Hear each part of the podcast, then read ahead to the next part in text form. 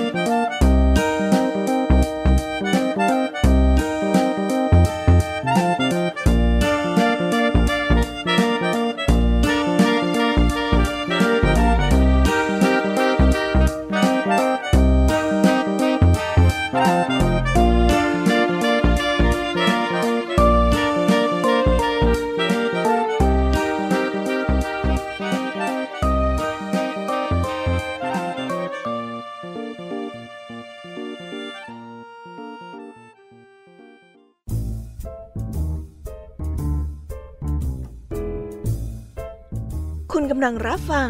ไทย PBS Radio ต่อจากนี้ไปขอเชิญทุกท่าน รับฟังรายการ นิทานแสนสนุกสุดหันษา ที่รังสรรค์มาเพื่อน้องๆ ในรายการ Kiss Hour ค่ะ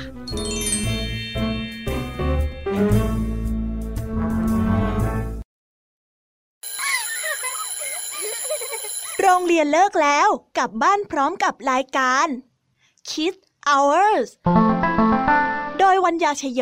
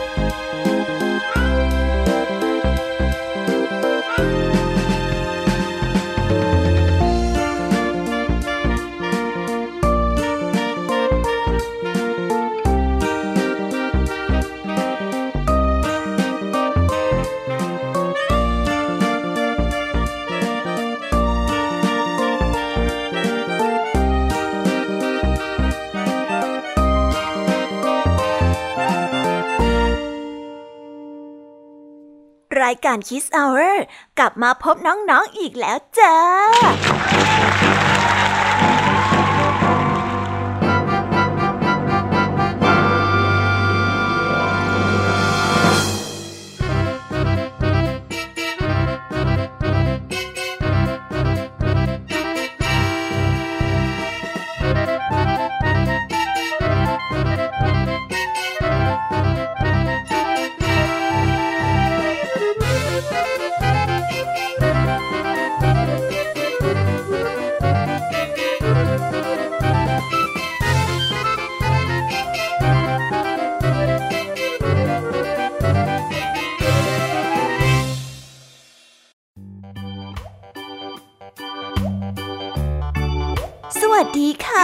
น้องๆทุกคน ดีใจทุกครั้งเลยนะคะ ที่ได้กล่าวคำว่าสวัสดีกับน้องๆ น้องๆกำลังสงสัยกันใช่ไหมล่ะว่าพี่แยมมี่เนี่ยดีใจอะไร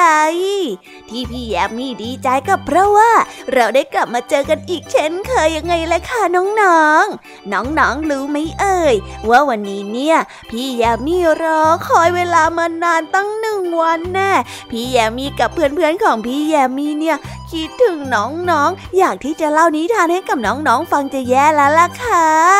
วันนี้เป็นยังไงกันบ้าง เด็กๆไปเจอเรื่องราวอะไรกันมาบ้างคะ เรียนเหนื่อยไหม เล่นสนุกกันหรือเปล่า หรือว่าวันนี้เนี่ยมีปัญหาอะไรกวนใจไหม ถ้ามีอะไรกวนใจน้องๆแล้วก็ บอกพี่ยามีได้เลยนะคะ เพราะว่าวันนี้พี่ยามีจะทำการปลอบใจน้องๆ ด้วยนิทานแสนสนุกให้เอง เพราะว่าการที่ได้ฟังนิทานสนุกๆจะช่วยให้น้องๆได้เปิดโลกจินตนาการไปกับโลกแห่งนิทานแล้วก็ทำให้น้องๆ ลืมเรื่องราวที่กวนใจไปได้อย่างง่ายได้เลยละค่ะ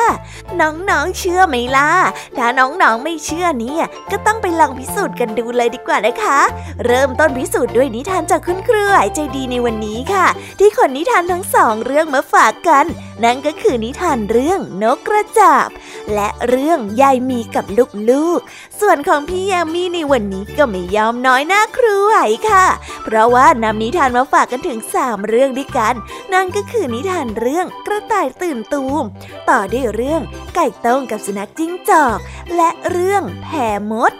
ส่วนเรื่องราวจะน่าฟังแค่ไหนน้องๆก็คงต้องไปรอติดตามกันในช่วงของพี่ยามีเล่าให้ฟังกันนะคะ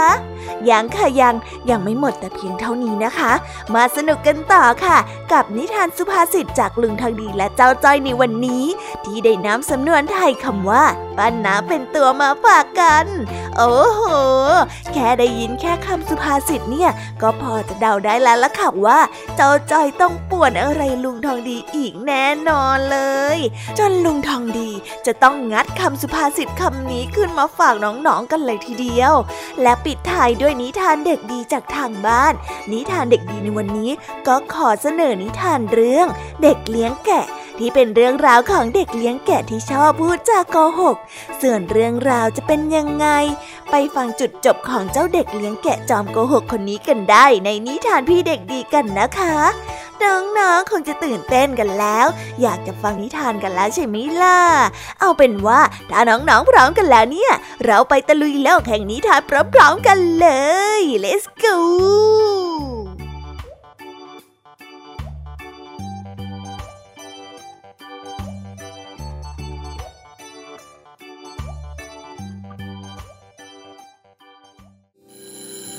เอ๊ะ เสียงออดดังแล้ว อุ้ยต้องไปเข้าเรียนแล้วล่ะค่ะ ไม่รอช้า เราไปหาคู่ไหวกันเถอะ ไปกันเลย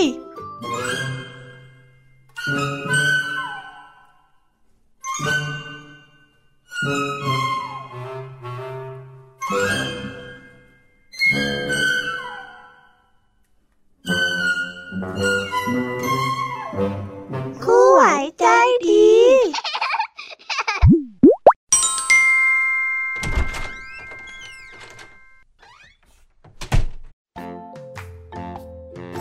วัสดีค่ะเด็กๆ วันนี้ก็ได้กลับมาพบกับคุณครูไหวใจดีกันอีกเช่นเคยนะ วันนี้เนี่ย ครูไหวก็ได้เตรียมนิทานแสนสนุกที่แฝงไปด้วยคติสอนใจดีๆ และก็ข้อคิดเด็ดๆ มาฝากเด็กๆ กันถึงสองเรื่องด้วยกัน ก่อนอื่นเลยเนี่ย คุณครูก็ต้องขอถามกันก่อนเลยว่าก่อนที่จะฟังนิทานของครู เด็กๆทำการบ้านกันแล้วหรือยังเอ่ย ฮันแน่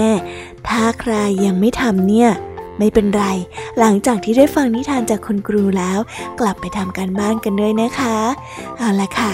ถึงเวลาที่เราจะต้องไปฟังนิทานเรื่องแรกจากคุณครูกันแล้ว นิทานเรื่องแรกที่คุณครูนำมาฝากกันในวันนี้ มีชื่อเรื่องว่า นกกระจาบ ถ้าเด็กๆพร้อมกันแล้ว เราไปฟังกันได้เลยค่ะ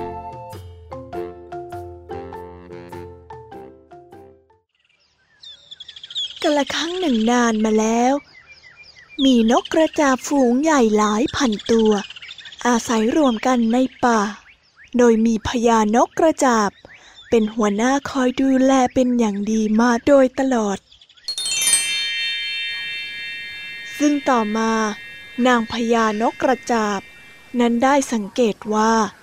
มีนกกระจาบหายตัวไปจำนวนหนึ่ง จึงรีบออกตามหา รีบหาให้ทั่วๆเลยนะ ตรงนั้นด้วยและ ตรงนี้ก็ด้วย และได้พบกับนายพรานผู้หนึ่ง ได้เข้ามาจับนกกระจาบไปขาย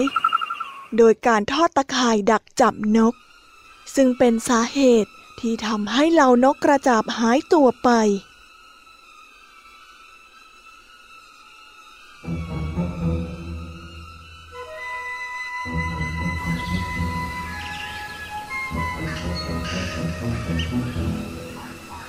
นางพญานกกระจาบได้เรียกให้นกทุกตัว ต่างมารวมการประชุม โดยพร้อมเพียง แล้วแนะนำวิธีการเอาตัวรอด จากตะข่ายของนายพาน โดยพูดว่า พวกท่านทั้งหลาย หากวันใด ที่พวกท่านพลาดพลั้ง ถูกนายพราน ใช้ตาข่ายครอบจับได้ ให้ทุกท่าน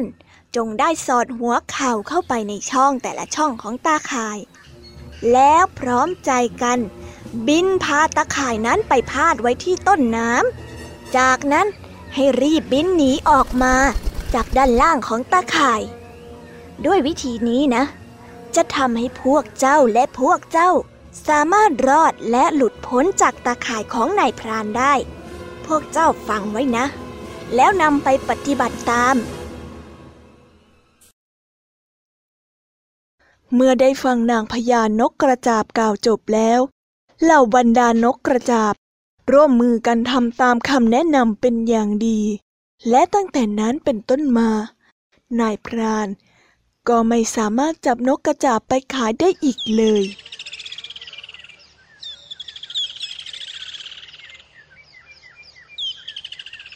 อยู่มาวันหนึ่ง ได้มีนกกระจาบตัวหนึ่ง ไม่ทันได้ระวัง บินร่อนลงไปเหยียบหัวของนกกระจาบอีกตัวเข้าเอ้ยโอ้ยขอโทษนะ ฉันไม่ได้ตั้งใจนะ ฉันแค่ไม่ได้ระวังตัวเฉยๆนะ เจ็บมากไหมฉันขอโทษจริงๆนะทำให้นกกระจาบ ตัวที่โดนเหยียบหัวโกรธมาก แม้ว่าจะได้รับคำขอโทษแล้วก็ตาม ข้าไม่ยกโทษให้หรอก นี่มันหัวของฉันนะ เจ้านะ่ะเหยียบหัวของฉันเต็มๆเลย อย่าหวังว่าจะได้รับคำขอโทษจากฉันไป ไอ้เจ้านกกระจอกงอกง่อยไม่ดูตามาตาเรือฮึฉันบอกว่าฉันขอโทษแล้วไง ทำไมนายถึงไม่เข้าใจฉันบ้างล่ะ ก็ฉันมองไม่เห็นนี่นะนี่แน่นี่แน่นี่แน่ไม่ต้องเลยอ้อยทำไมทำไมต้องทำแบบนี้ด้วยอ้อยไม่ได้นะ จึงเกิดการเถียงกัน จนกระทั่งสุดท้าย ต้องมีการแบ่งฝักแบ่งฝ่ายกันเลยทีเดียว แม้ว่านางพญานกกระจาบ จะเข้ามาห้ามปรามแล้วก็ตาม ก็ไม่มีนกกระจาบตัวใดฟังเลย นางพญานกกระจาบจึงรำพึงขึ้นมาว่า เมื่อมีการทะเลาะวิวาทกัน เกิดขึ้นที่ใดแล้ว ความสามัคคีก็จะไม่เกิดขึ้นที่นั่น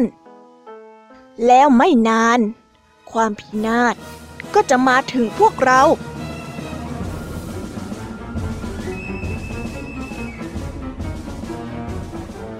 เมื่อกล่าวจบ นางพญานกกระจาบ ก็พาเหล่านกกระจาบทั้งหลาย ที่ยังมีความสามัคคีกันอยู่ ได้อพยพไปยังแหล่งที่อยู่ใหม่ หลังจากนั้นไม่นาน นายพรานคนเดิม ก็ได้เข้ามาจับเหล่านกกระจาบไปขายอีก แต่คราวนี้ เมื่อเหล่านกกระจาบถูกจับได้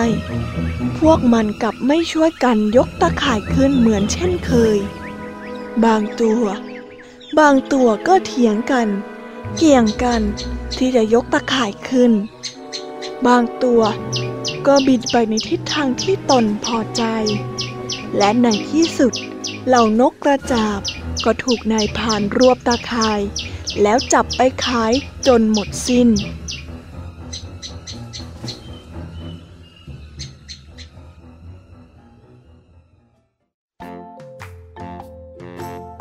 นิทานเรื่องนี้ก็ได้สอนให้เรารู้ว่า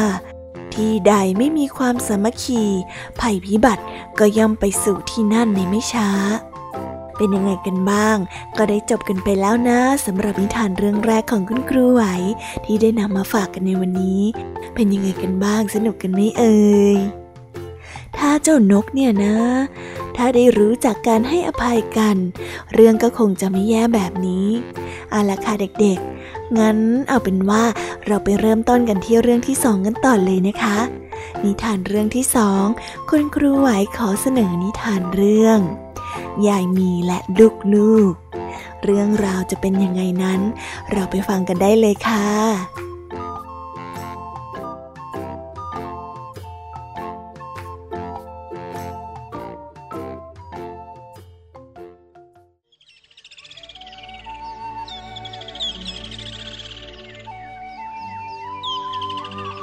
ณหมู่บ้านชายเขาแห่งหนึ่ง มีบ้านหลังใหญ่และสวยงาม ตั้งอยู่กลางหมู่บ้าน บ้านหลังนี้มียายมีคอยดูแล ยายมีเป็นคนที่มีจิตใจงดงาม และใจดีต่อเพื่อนบ้านและทุกๆคนเป็นอย่างมาก เธอได้ทำอาชีพปลูกผักและค้าขาย บางวัน เธอก็ให้ผักกับคนที่มาซื้อแบบฟรีๆ โดยไม่คิดเงินแม้แต่บาทเดียว เพราะเธอเป็นคนที่มีน้ำใจเป็นอย่างมาก แต่ทำไมกันนะ สีหน้าของเธอก็ยังดูไม่มีความสุข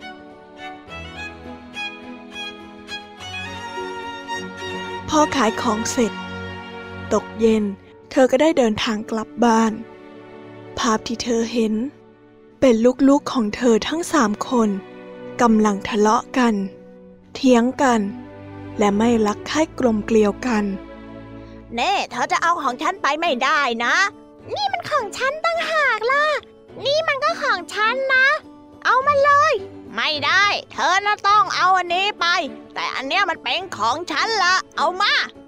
ยายมีเลยกลุ้มใจเป็นอย่างมาก เธอมีลูกสามคน เธอมีลูกมากถึงสามคน แต่ทำไมลูกๆของเธอถึงไม่รักกัน และไม่สามัคคีกัน เธอได้แต่กุ้มใจ เสียใจร้องไห้อยู่คนเดียว ทุกวัน ทุกวัน เธอได้คุ้นคิดเป็นอย่างหนัก ถึงเรื่องที่ลูกๆทะเลาะกัน เธอคิดว่าต้องทำอะไรสักอย่างเพื่อให้พวกเขากลับมารักใคร่กลมเกี่ยวกันเหมือนเดิม เช้าวันหนึ่ง ณป่าไผ่ยายมีได้เดินมุ่งหน้าไปที่ป่าไผ่เพื่อตัดเอาไม้ไผ่ออกมาเป็นท่อนๆ แล้วกองไว้ที่พื้นเป็นจำนวนสามกอง หลังจากนั้น เธอได้เรียกลูกๆของเธอเข้ามาในป่าไผ่หลังบ้าน ลูกๆของเธอ ก็ได้แต่ทำหน้าสงสัย จึงเอ่ยถามแม่เธอว่า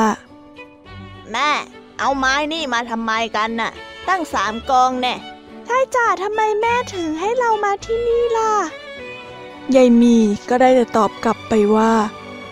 ลูกลองหยิบไม้กองนั้นขึ้นมาสิ คนละกองนั่นแหละ แล้วก็ลองหักมันดูสิว่า ใครจะหักมันได้ก่อนกัน เด็กๆต่างพากันหยิบกองไม้ของตัวเอง แล้วเอาขึ้นมาหักพร้อมกัน ปรากฏว่า ไม่มีใครสามารถหักไม้ไผ่กองนั้นได้เลย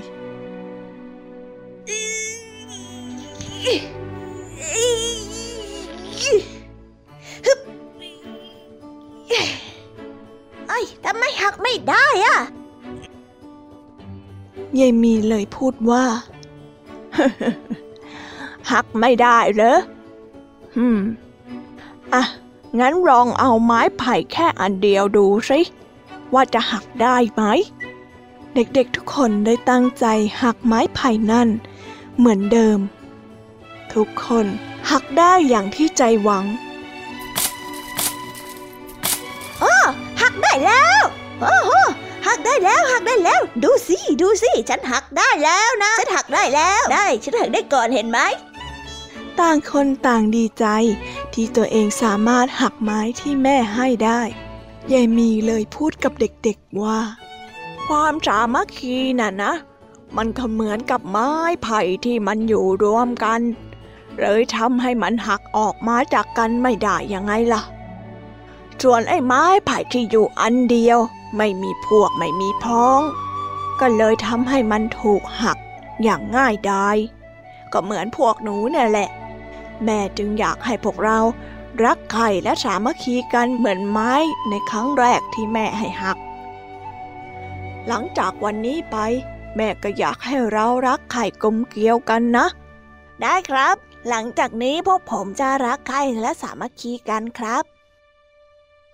หลังจากวันนั้นเป็นต้นมา เด็กๆก็ได้เล่นกัน ซุกซนกัน ร่าเริงยิ้มแย้มแจ่มใสให้กัน เหมือนดังแต่ก่อน ไม่ทะเลาะเบาะแว้งกัน และสามัคคีกันมากยิ่งขึ้นไปเล่นตรงนู้นกันเถอะไปไป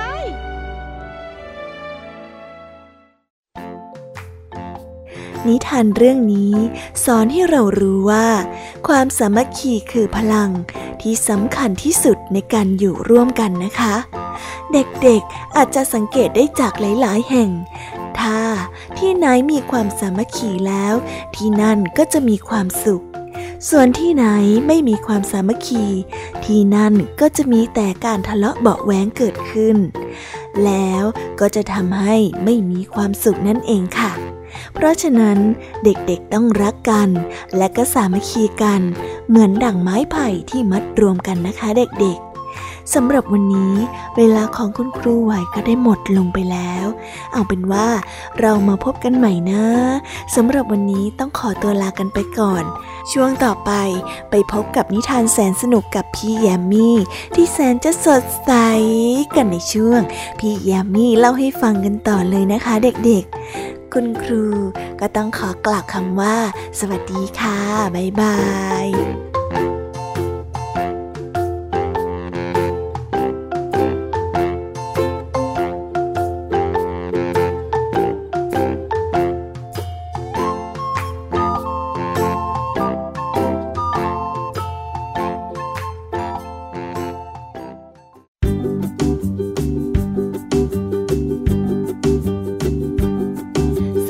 ค่ะน้องๆที่น่ารักทุกๆคนเลยนะ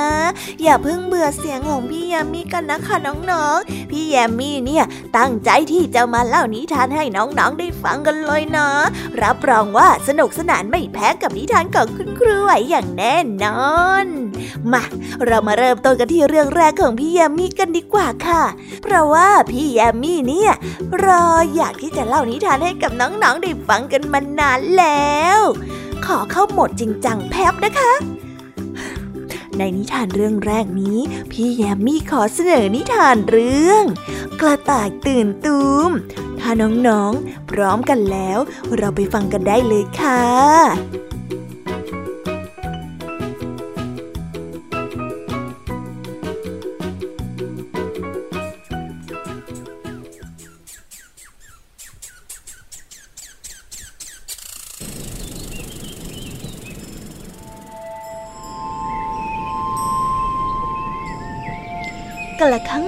านมาแล้ว มีเจ้ากระต่ายตัวหนึ่ง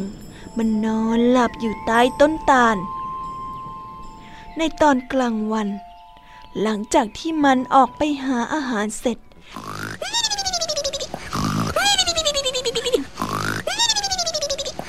ขณะที่หลับอยู่นั้น เกิดพายุใหญ่ทำให้ลูกตาลหล่นลงมาที่พื้น เกือบจะถูกกระต่ายกระต่ายตกใจตื่น คิดว่าฟ้าถล่ม ไม่ทันได้ไตรตอง ลุกขึ้นก็วิ่งสุดกำลัง เพราะความกลัวตาย สัตว์ตัวอื่นเห็นกระต่ายวิ่งดังนั้น จึงถามกระต่ายว่าเฮ้ย นี่ท่านจะไปไหนน่ะหนีอะไรมา กระต่าย วิ่งพลางบอกว่า ฟ้า ฟ้าถล่มแล้วฟ้า สัตว์เหล่านั้นได้ฟังกระต่ายบอก ไม่ทันคิดว่า ฟ้านั้นได้ถล่มจริงหรือไม่ ก็พากันวิ่งตามกระต่ายไป หกล้มหกลุกขาหักแข้งหัก โดนต้นไม้ ตกหิวเสียชีวิตบ้างก็มี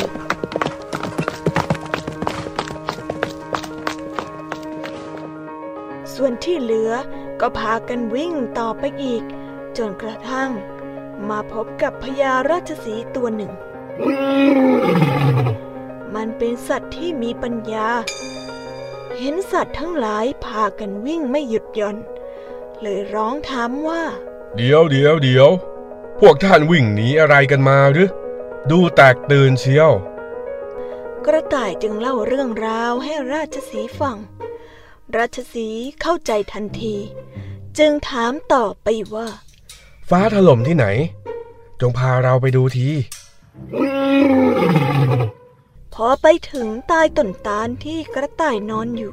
ราชสีก็พินิษพิเคราะห์ดู ลูกตาลนั้นตกอยู่ที่โคนต้น ก็เข้าใจแท้จริงแล้วว่า เป็นลูกตาลที่ล่วงลงมานั่นเอง จึงเกิดเสียงดังจนเจ้ากระต่าย คิดว่าแผ่นดินถล่ม สัตว์ทั้งหลายเกือบต้องเสียชีวิตพอเชื่อตามเสียงคนอื่น โดยไม่คิดไตรตรองให้ดีเสียก่อน เมื่อรู้สาเหตุแล้ว จึงประกาศให้สัตว์ทั้งหลายทราบ ตามความเป็นจริง ด้วยความสุขุมรอบคอบ ที่รู้จักใช้สติปัญญาไตรตรองพญาราชสีจึงสามารถรักษาชีวิต สัตว์ทั้งหลายเอาไว้ได้ และนำความสงบสุขมาสู่ป่าอีกครั้ง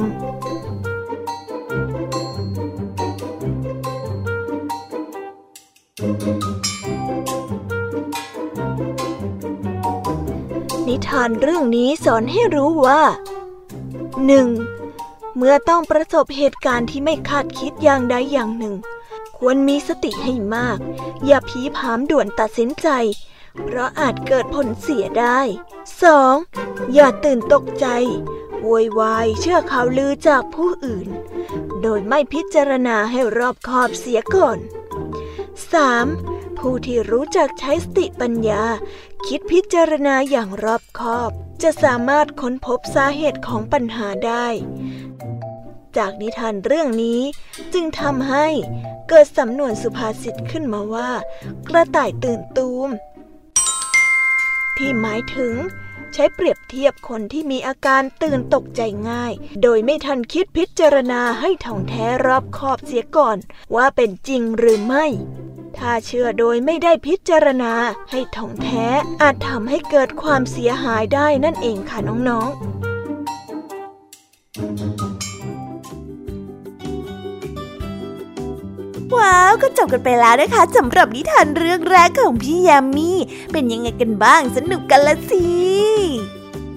งั้นเราไปต่อกันในนิทานเรื่องที่สองกันต่อเลยนะคะ นิทานเรื่องที่สองนี้มีชื่อเรื่องว่า ไก่ต้งกับสุนัขจิ้งจอก มาดูกันสิค่ะว่า เรื่องราวจะเป็นยังไง ใครจะอะไรอย่างไรบ้าง ว่าแล้วเราไปฟังพร้อมๆกันเลยค่ะ ไปกันเลย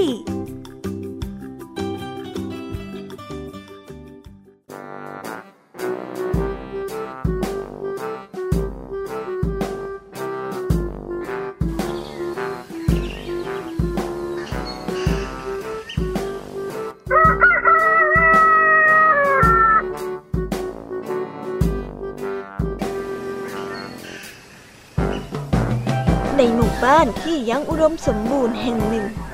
มีชาวบ้านเลี้ยงไก่ต้งไว้ตัวหนึ่ง เพื่อให้มันคอยร้องขับปลุกผู้คน ในเวลาใกล้เช้า ไก่ต้งจึงถูกจัดให้อาศัยอยู่แต่ท้ายหมู่บ้าน ไม่ไกลกันนัก มีสุนัขจิ้งจอกตัวหนึ่ง คอยที่จะจับไก่ต้งตัวนี้กิน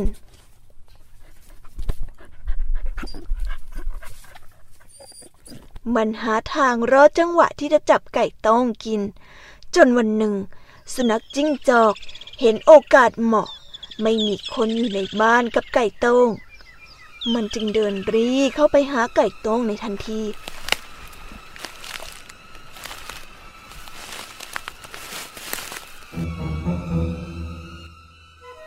เมื่อไปถึง มันจึงเอ่ยทักว่า เจ้าไก่ต้องผู้งามสง่า เจ้ารู้ไหมว่าข้ากับพ่อของเจ้าเนี่ยเป็นเพื่อนกัน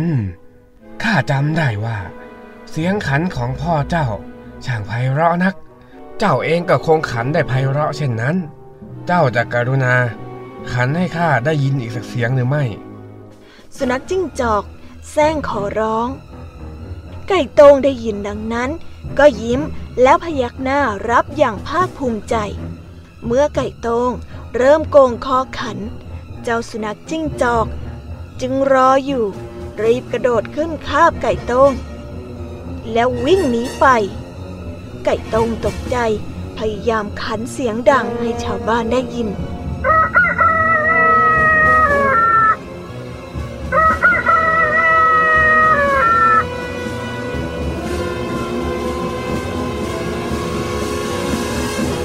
ชาวบ้านได้ยินเสียงของไก่ตงโอ้ดูนั่นดูนั่น หมาป่า หมาป่ามันกำลังคาบไก่ของเราวิ่งไปแล้ว โอ้ยมาเร็วเร็วเร็วสิ ชาวบ้านตะโกนบอกกัน แล้วต่างก็พากันคว้าท่อนไม้ออกวิ่งไล่ล่าตามหมาป่า เมื่อไก่ตงเห็นชาวบ้านวิ่งตาม มันจึงหันมาบอกเจ้าสุนัข เจ้าได้ยินที่พวกเขาพูดกันไหม ว่าจะไม่ยอมให้เจ้าเอาข้าไปทำไม เจ้าไม่ร้องบอกพวกเขาไปว่าข้าเป็นไก่ของเจ้า พวกเขาก็จะได้เลิกตามไงล่ะ เจ้าไก่โตงใช้อุบายหลอกโดยไม่คิดไตรตรอง เจ้าสุนัขรีบเปิดปากเพื่อตะโกนทันที จังหวะนั้นเอง เจ้าไก่โตงรีบบินหนีไปเกาะที่กิ่งไม้ แล้วหันมาพูดเยาะเย้ยว่า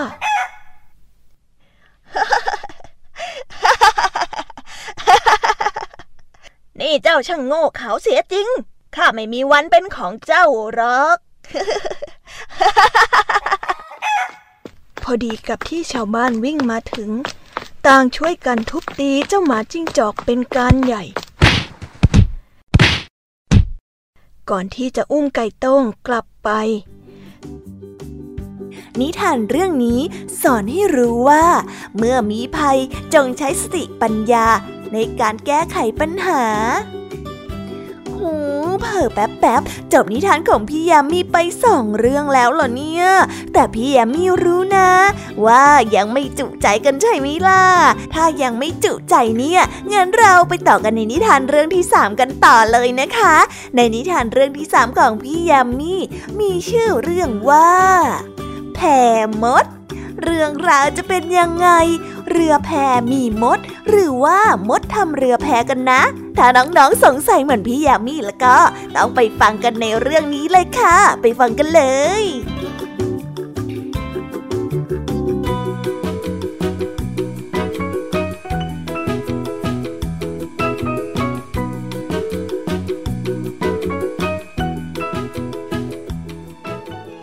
กาละครั้งหนึ่งนานมาแล้ว ในป่าลึกแห่งหนึ่ง ฝูงมดผู้ขยันขันแข็ง อาศัยอยู่ร่วมกันอย่างมีระเบียบ มดทุกตัวมีวินัยในตนเองเป็นอย่างมาก และเชื่อฟังที่นางพญามดบอกอยู่เสมอ เวลาที่จะออกไปหาอาหารหรือทำงาน พวกมันก็จะเดินเรียงแถวกันอย่างเป็นระเบียบ และช่วยกันทำงานมาโดยตลอดทำให้การงานเป็นไปได้ด้วยดี และมีความเรียบร้อย และเสร็จอย่างรวดเร็ว อยู่มาวันหนึ่ง นางพญามดได้เตือนเหล่าลูกน้องของมันว่า อีกไม่กี่วันข้างหน้า จะมีฝนตกหนัก อาจจะเกิดน้ำท่วมใหญ่ ให้พวกเราทุกตัว ช่วยกันขนไข่และอาหารขึ้นที่สูงกันนะ หากเกิดเหตุการณ์ขับขันใด ๆ ขอให้ตั้งมั่นในความเป็นระเบียบ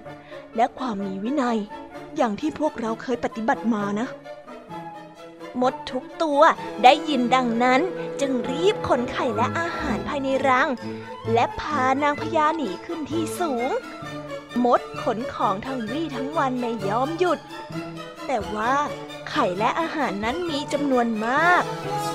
ทำให้ต้องใช้เวลาขนหลายวัน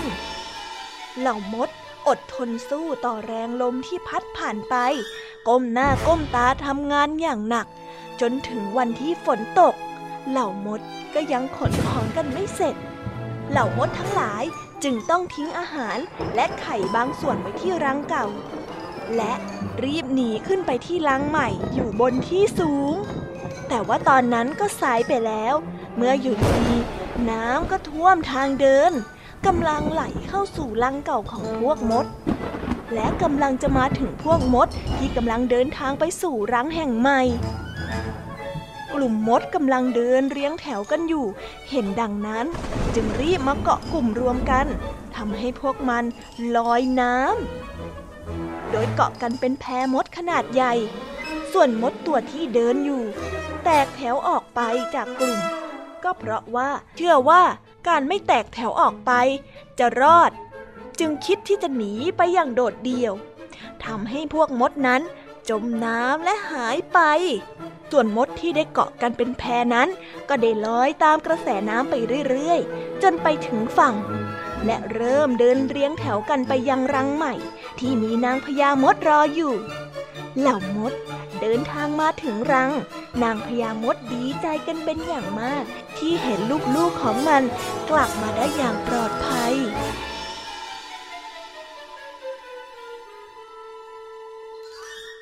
อืม เราก็จบกันไปแล้วนะคะสำหรับนิทานทั้งสามเรื่องของพี่ยามีเป็นยังไงกันบ้าง ฟังซะจืดใจเลยละสิแต่ว่าตอนนี้เนี่ยพี่ยามีกับเพื่อนๆของพี่ยามก็ต้องขอตัวไปพัก ผ่อนก่อนนะคะเล่านิทานทั้งสามเรื่องเนี่ยใช้พลังสุดเหวี่ยงไปเลยละค่ะงั้นพี่ยามีก็ขอส่งต่อน้องๆ ให้ไปพบกับเจ้าจ้อยและก็ลุงทองดีกันในช่วงนิทานสุภาษิตกันต่อเลยนะสำหรับวันนี้พี่ยามีก็ต้องขอตัวไปพักแป๊บนะคะบ๊ายบายค่ะ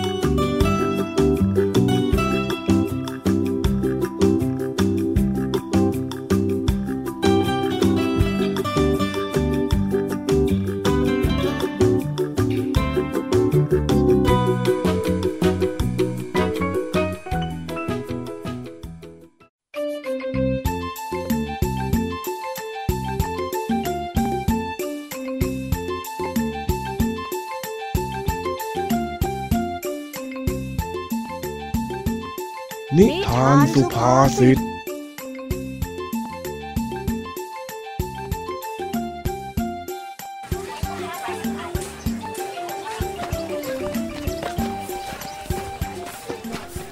บู่วิเศษจ้าสบู่วิเศษ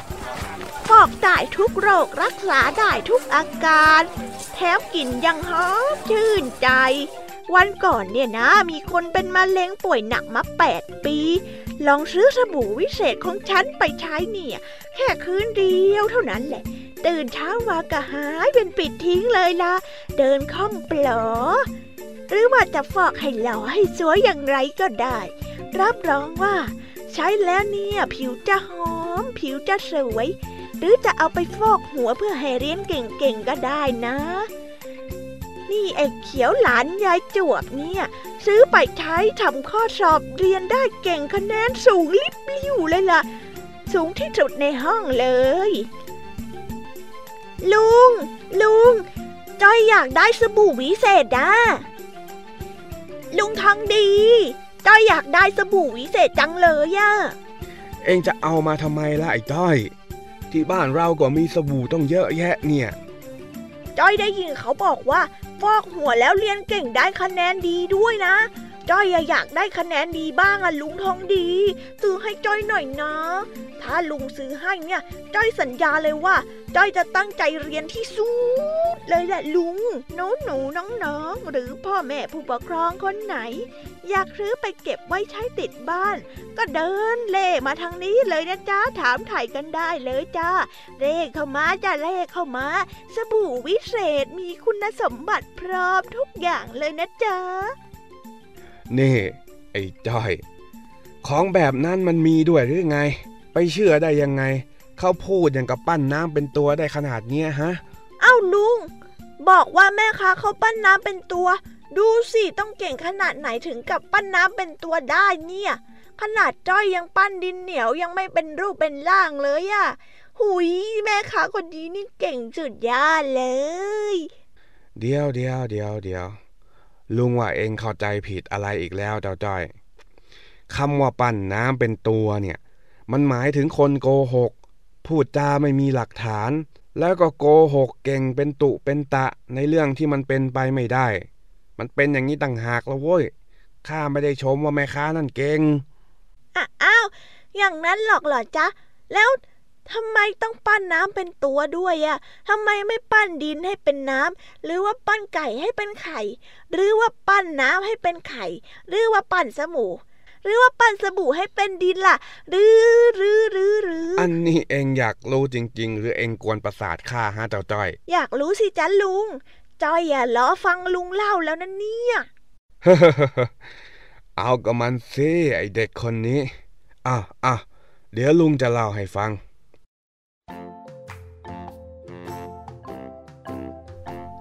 กาละครั้งหนึ่ง ที่โรงเรียนแห่งหนึ่ง มีการประกวดปั้นงานศิลปะ ครูก็ถามเด็กในห้องว่า ใครจะปั้นอะไร เด็กๆในห้อง บ้างก็ตอบว่าจะปั้นดินเหนียวเป็นช้าง บ้างก็ตอบว่าจะปั้นดินน้ำมันเป็นเครื่องบิน บ้างก็ว่าจะปั้นขี้ผึ้งเป็นเทียน แต่มีเด็กนิสัยชอบโกหกคนหนึ่งที่บอกว่าจะปั้นสิ่งที่ยิ่งใหญ่ และต้องได้รางวัลที่หนึ่งแน่นอน แถมยังบอกเด็กคนอื่นว่า อย่าส่งงานเข้าประกวดเลย เพราะยังไงก็แพ้เขาอยู่ดี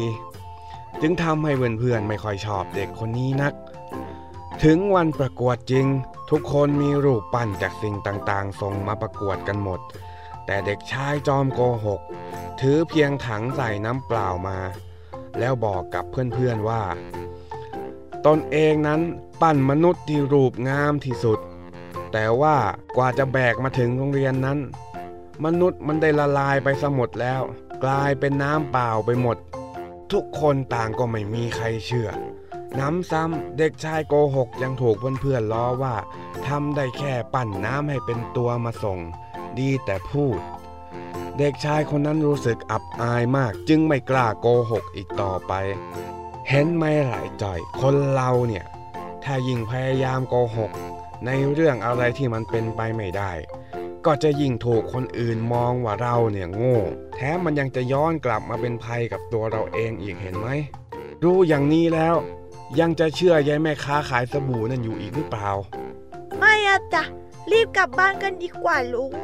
อยากเรียนเก่งก็ต้องทำการบ้าน ลุงก็รีบตามมานะ จ้อยกลับก่อนละ ฟิวอ้าวบทจะไปก็ไปกันซะอย่างนี้เลยจอยเอ้ย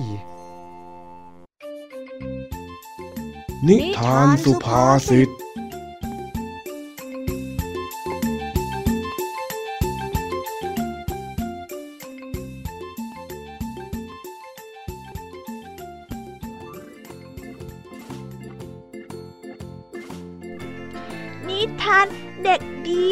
วันนี้ขอเสนอนายท้องเรื่อง เด็กเลี้ยงแกะ ที่หมู่บ้านแห่งหนึ่ง มีเด็กเลี้ยงแกะอยู่คนหนึ่ง ในทุกๆวัน เด็กเลี้ยงแกะคนนี้ จะต้องเฝ้าฝูงแกะของตน ออกไปหากินที่หญ้าเนินเขา ใกล้ป่าอยู่เสมอ แล้วเมื่อเขาได้นำฝูงแกะมาถึงแล้วก็จะต้องนั่งเฝ้า พื่อคอยปกป้อง พ้นจากการเป็นเหยื่อของหมาป่า ซึ่งมันก็เป็นหน้าที่ของเจ้าเด็กเลี้ยงแกะในทุกๆวัน ที่แสนจะน่าเบื่อหน่ายอย่างที่สุดของเขา เมื่อทุกๆวันทำอย่างนี้ จึงเกิดความซ้ำซากแล้วก็จำเจมากๆ และหลีกเลี่ยงไม่ได้ด้วย เขาจึงรู้สึกเบื่อหน่ายอย่างหาที่สุด เขาจึงรู้สึกเบื่อหน่ายอย่างที่สุด เขาจึงหาเรื่องสนุกสนุกทำเพื่อให้คลายความเครียด ให้เกิดความสนุกมากขึ้น เขาจึงหาเรื่องที่จะคลายเครียด แล้วก็เกิดความสนุกขึ้นเสียหน่อย และเมื่อเขาคิดได้อย่างนั้น จึงแกล้งร้องตะโกนขึ้นด้วยเสียงอันดัง พร้อมกับวิ่งอย่างตระหนกตกใจเข้าไปในหมู่บ้าน พร้อมกับร้องตะโกนโวกเวกโวยวาย ไปตลอดทางว่า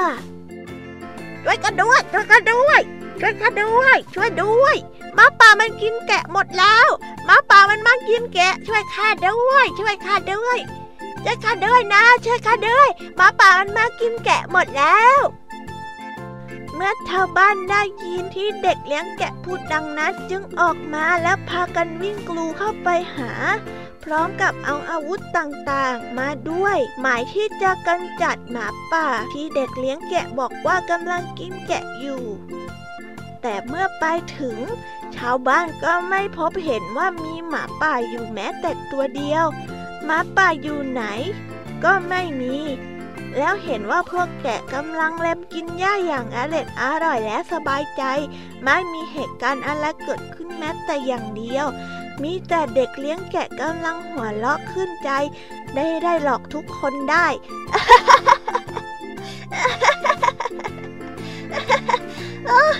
สนุกจังเลย ขับโดนเด็กหลอกด้วยอะ เจ้าเด็กเลี้ยงแกะ ได้แต่ยิ้มหน้าระรื่น พร้อมกับบอกพวกชาวบ้านที่กำลังยืนงงอยู่นั่น พร้อมกับบอกชาวบ้านที่กำลังยืนงงอยู่นั่น รู้อย่างนี้ ชาวบ้านจึงรู้ว่า โดนเด็กเลี้ยงแกะหลอกมาพวกท่านพวกท่านนี่มาช้าไปนิดนึงนะเนี่ย หมาป่ามันวิ่งไปไหนกันหมดแล้วล่ะ เห็นไหมเล่าว่าเส้นยาแดงผ่าแปดมากๆเลยนะ หมาป่ามันวิ่งเข้าไปในป่าแล้ว มันคงกลัวพวกท่านนั่นแหละ ชาวบ้านเมื่อได้ฟังดังนั้น และเห็นเด็กเลี้ยงแกะทำท่าหัวเราะกุหัวเราะถูกใจอย่างที่สุด จะระงับด้วยอาการนั้น พวกชาวบ้านรู้อยู่เต็มอกอยู่แล้ว ว่าเด็กเลี้ยงแกะ หลอกพวกเขาให้วิ่งมา เพราะด้วยเหตุนี้จึงทำให้ชาวบ้านเสียเวลาทำงานไปโดยเปล่าประโยชน์เหมือนไร้ค่า และน่าโมโหมากที่ถูกเด็กหลอกจนสำเร็จ เด็กเลี้ยงแกะก็ได้ทำซ้ำไปซ้ำมาอยู่อย่างนั้น ทุกวันทุกวัน จนกระทั่งวันหนึ่งได้มีหมาป่า เข้ามากินแกะจริงๆ คราวนี้ ด็กเลี้ยงแกะ ตาลีตาเหลือกหน้าซีด วิ่งร้องเรียกให้ชาวบ้านช่วยอย่างเสียงหลง แล้วก็ได้ร้องเรียกให้คนช่วยเป็นการใหญ่ ช่วยด้วยใครก็ได้ช่วยที ช่วยด้วยนะ ช่วยด้วย มาป่ามากินแกะหมดแล้วช่วยด้วย ช่วยข้าด้วยนะ ช่วยข้าด้วยช่วยข้าด้วยหมาป่ามากินแกะหมดแล้ว ไม่ว่าเด็กเลี้ยงแกะ จะร้องตะโกนขอความช่วยเหลือจนคอแหบแห้งยังไง พวกชาวบ้านก็ไม่มาช่วยเด็กเลี้ยงแกะอีกแล้ว เพราะชาวบ้านได้มาช่วยเด็กเลี้ยงแกะหลายต่อหลายครั้งด้วยกัน ชาวบ้านจึงไม่มีใครเชื่อเด็กเลี้ยงแกะอีกแล้ว ก็จะมีใครกันเล่า ที่จะมาเชื่อ คนที่เคยชอบโกหกแบบนี้ และในที่สุดฝูงแกะทั้งฝูงของเด็กเลี้ยงแกะที่ชอบพูดบทก็เลยต้องถูกหมาป่าขมือบกินเป็นอาหารจนหมด ไม่เหลือแม้แต่สักตัวเดียว เด็กเลี้ยงแกะเลยได้แต่นั่งร้องไห้ โอดควรอย่างน่าสงสาร อยู่ตรงซากของ อยู่ตรงซากของฝูงแกะตัวเอง และพูดด้วยน้ำตาว่า ไม่ควรเลย ไม่ควรที่จะพูดโกหกเลยเพราะข้าไม่ดีเองที่ไปโกหกคนอื่นนะเพราะเป็นแบบนี้ข้าคิดที่จะสนุกไปเรื่อย ว่าจะรู้ว่ามันไม่ดี ฉันก็ต้องเสียพวกแกไปข้าขอโทษนะข้าเสียใจเขานั่งร้องไห้ขี้มูกโป่งอยู่คนเดียวกับพวกซากของพวกแกะ อย่างที่เรียกว่า ผิดครั้งนี้ เล่นเอาเขาต้องหัวเราะไม่ออกไปอีกนานเลยทีเดียว นิทานเรื่องนี้ สอนให้รู้ว่า คนที่ชอบพูดโกหกมดเท็จ เมื่อถึงคราวที่พูดความจริง ก็ยากที่จะมีใครเชื่อถือ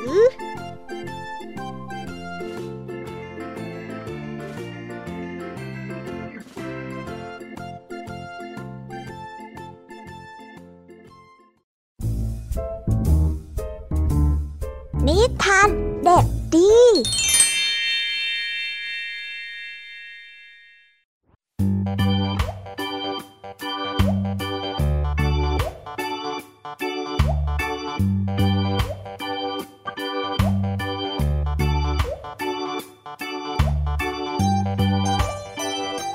ก็ได้จบกันไปแล้วนะคะสำหรับการตะลุยโลกนิทานกันในวันนี้ เป็นยังไงกันบ้างน้องๆชอบกันไหมเอ่ย วันนี้ครูไหวได้มาพร้อมกับนิทานทั้งสองเรื่อง ซึ่งในเรื่องแรกนั่นก็คือนิทานเรื่องนกกระจาบ ที่สอนให้เรารู้ว่า ที่ใดไม่มีความสามัคคี ภัยพิบัติก็ย่อมไปสู่ที่นั่นในไม่ช้า ดังนั้น เราต้องสามัคคี แล้วก็เชื่อฟังผู้ที่คอยตักเตือนเรากันด้วยนะคะ ถ้าไม่อยากเจอเหตุการณ์เหมือนเจ้านกกระจาบในนิทาน และนิทานเรื่องที่สองนั่นก็คือเรื่อง ยายมีและลูกๆ ที่ให้ข้อคิดกับเราว่า สามัคคีคือพลังอันยิ่งใหญ่ ก็เหมือนดังไม้ไผ่ที่มัดอยู่รวมกัน ถึงแม้ว่าเราจะจับหักเท่าไหร่เนี่ย ก็ไม่หักแต่โดยง่าย ซึ่งนั่นก็เปรียบได้เหมือนกับความสามัคคี ที่เราสามัคคีและก็รักใคร่กลมเกลียวกัน ถึงจะมีอุปสรรคใด ๆ เข้ามา ก็จะสามารถผ่านมันไปได้ด้วยดีละค่ะ ส่วนของพี่แยบี้เล่าให้ฟังกันในวันนี้ ก็มาพร้อมกับนิทานทั้งสามเรื่องนั่นก็คือนิทานเรื่อง กระต่ายตื่นตูมที่เป็นที่มาของสำนวนไทยคำว่า กระต่ายตื่นตูมนั่นเอง จะเห็นได้ว่าเจ้ากระต่ายเนี่ย ตื่นตกใจมากเกินกว่าเหตุ จนทำให้ผู้อื่นได้รับความเดือดร้อน เพราะความตื่นตกใจที่มากเกินกว่าเหตุของตัวเอง น้องๆและเด็กๆ อย่าเป็นเหมือนเจ้ากระต่ายนะ ต่อด้วยเรื่อง ไก่โต้งกับสุนัขจิ้งจอก ที่สอนให้เรารู้ว่า เมื่อมีภัยจงใช้สติและปัญญาเพื่อแก้ไขปัญหา ถ้าเราประสบเหตุการณ์อันตราย สติเป็นสิ่งที่สำคัญที่สุด และเรื่องสุดท้ายของพี่แยมมี่คือเรื่องแผ่มด ที่ให้ข้อคิดที่ว่าการมีวินัยในตนเองจะทำให้สังคมของเราน่าอยู่ และก็อยู่ร่วมกันอย่างมีความสุข น้องๆต้องเป็นเด็กดี และก็มีวินัยกันด้วยนะคะ สังคมเราจะได้น่าอยู่และก็มีระเบียบมากขึ้น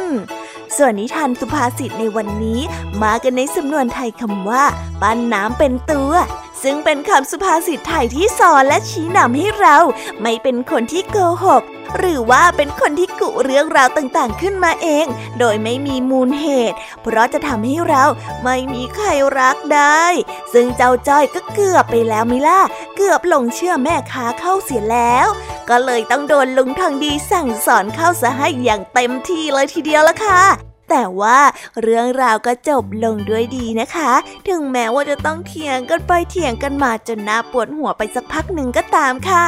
ปิดท้ายด้วยนิทานเด็กดีจากทางบ้านเรื่องเด็กเลี้ยงแกะ ที่สอนให้เรารู้ว่า คนที่โกหกเนี่ยย่อมเป็นคนที่ไม่มีใครรัก แล้วก็ไม่มีใครเชื่อถือ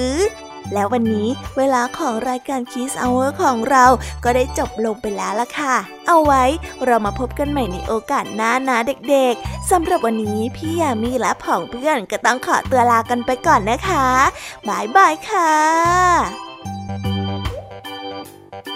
ตา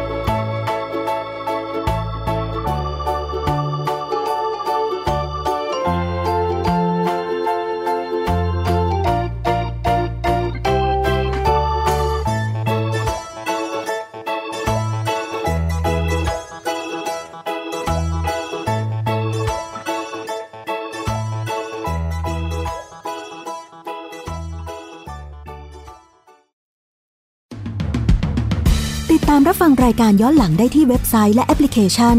ไทย PBS Radio ไทย PBS Radio วิทยุข่าวสารสาระ เพื่อสาธารณะและสังคม